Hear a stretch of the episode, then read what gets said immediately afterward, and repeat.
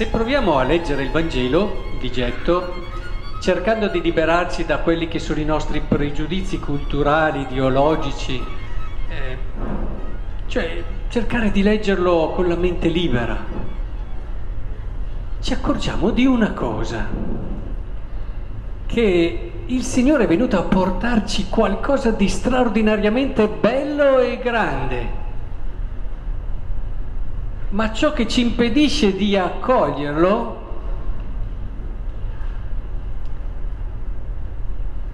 non è tanto il peccato, certo il peccato, ma è qualcos'altro. Cioè, leggete il Vangelo, quanti peccatori e pubblicani hanno accolto la salvezza portata da Cristo? Altri invece no. Altri invece no. Quindi se il peccato allontana, è vero, però non è la cosa peggiore, non è la cosa peggiore, o perlomeno ci sono peccati che sono peggio degli altri, che spesso non riconosciamo neppure come peccati.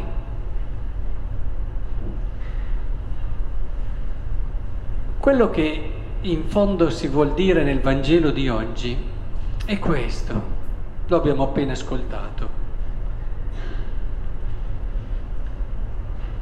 Riferirono a Gesù di quei Galilei cui sangue Pilato aveva fatto scorrere insieme a quello dei loro sacrifici.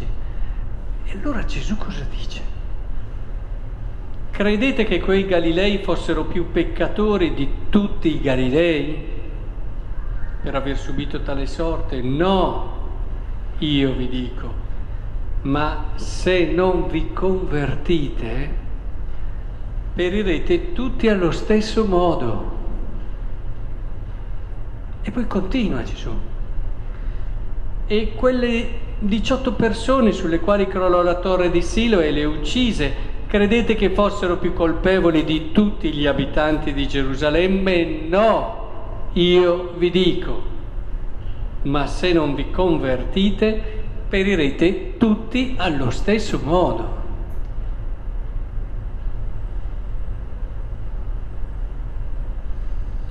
Qual è allora il peccato peggiore, il peccato che ci chiude alla bellezza e alla salvezza che il Signore non vede l'ora di poterci dare, se non quello di non comprendere che abbiamo bisogno di conversione. Tutti, tutti.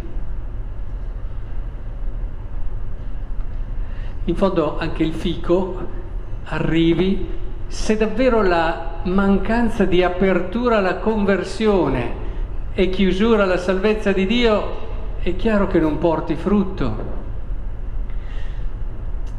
Quelle persone che sono, pensate, hanno incontrato Lui, il figlio dell'uomo, il più bello tra tutti i figli dell'uomo, hanno avuto l'opportunità, la grazia di toccare con mano, di ascoltare con le loro orecchie la parola di Dio che si è fatta carne, ma erano chiusi alla conversione.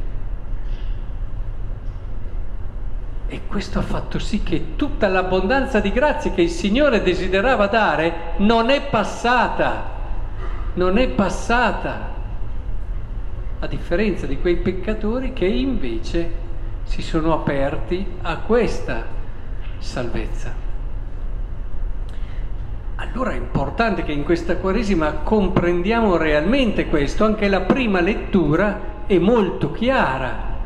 Il contesto è, è quello di Dio che entra, che entra nella storia del popolo di Israele in modo particolare proprio per rispondere a quella che è la richiesta d'aiuto del popolo. Il popolo era oppresso dagli egiziani, gridava a Dio, Dio decide di intervenire, bene, ti salvo.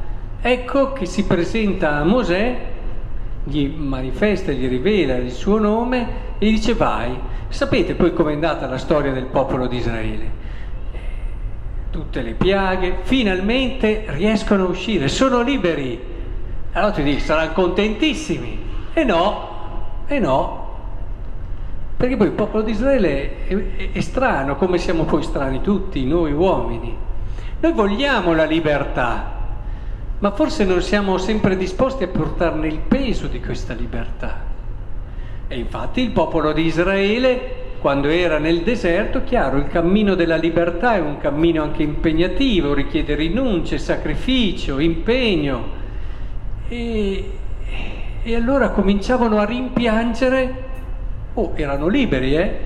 Però rimpiangevano le cipolle d'Egitto, dice l'Esodo, rimpiangevano le cipolle d'Egitto, perché là almeno qui c'era da tribolare di più. A volte si sta meglio, sapete, meno liberi. E, e a volte noi ce la raccontiamo e ci facciamo schiacciare da tutte le corse, questo ce lo siamo anche già detti, da tutte le cose da fare, ma alla fine arriviamo a casa, ci lamentiamo, stanchissimi, ma alla fine è la cosa che vogliamo, è la cosa che è meno difficile, perché è molto meno difficile non pensare, non mettersi davanti a quello che è il problema dell'esistenza e scavarlo fino in fondo, non mettersi davanti a quello che è il mistero della mia persona, con i suoi lati anche oscuri, guardarli con coraggio, affrontarli per farli rinascere e risorgere. È troppo impegnativo. Allora non pensiamo ed è meglio, ed è meglio. Alla fine vogliamo essere felici, ma quando comincia il cammino della vera libertà che ci porta alla felicità, ecco che subito allora rimpiangiamo le nostre schiavitù, alla, me- alla, alla fine lì c'era più tranquillità, si stava un po' meglio, il mito della tranquillità. Per essere tranquilli dobbiamo rinunciare alla nostra libertà. Mi dispiace, mi dispiace, tenetelo presente. Ora, se questo è vero, ecco l'invito che proprio in questa terza domenica di Quaresima, tempo di conversione, ci viene fatto con forza. La seconda lettura ha un'espressione bellissima che dobbiamo scriverci qui sulla testa, che, che dobbiamo rileggere sempre. Conclude così. Quindi chi crede di stare in piedi, guardi di non cadere. Il problema di tanti è proprio questo. Noi crediamo di stare in piedi. Crediamo alla fine di non avere poi un grosso bisogno di conversione. Ce l'hanno più gli altri. Ed è qui allora quello che è l'indicazione che ci viene data, un'indicazione, però credo che sia importante. Eh, si dice, attenzione, è sempre la seconda lettura, che ci aiuta a capire un meccanismo, un modo attraverso il quale noi chiudiamo i nostri occhi alla nostra conversione, ci chiudiamo alla benedizione di Dio, alla salvezza di Dio e alla nostra felicità, ve ne rendete conto? Eppure lo facciamo, lo facciamo. Dice, non mormorate, come mormorarono alcuni di loro e caddero vittime dello sterminatore. Cosa c'entra? C'entra sì. Sapete qual è uno dei modi migliori per non pensare alla propria conversione? guardare gli altri e mormorare, pensare a quella degli altri e magari rivestirla anche di correzione fraterna, hm? perché poi ci sono anche quelli più raffinati.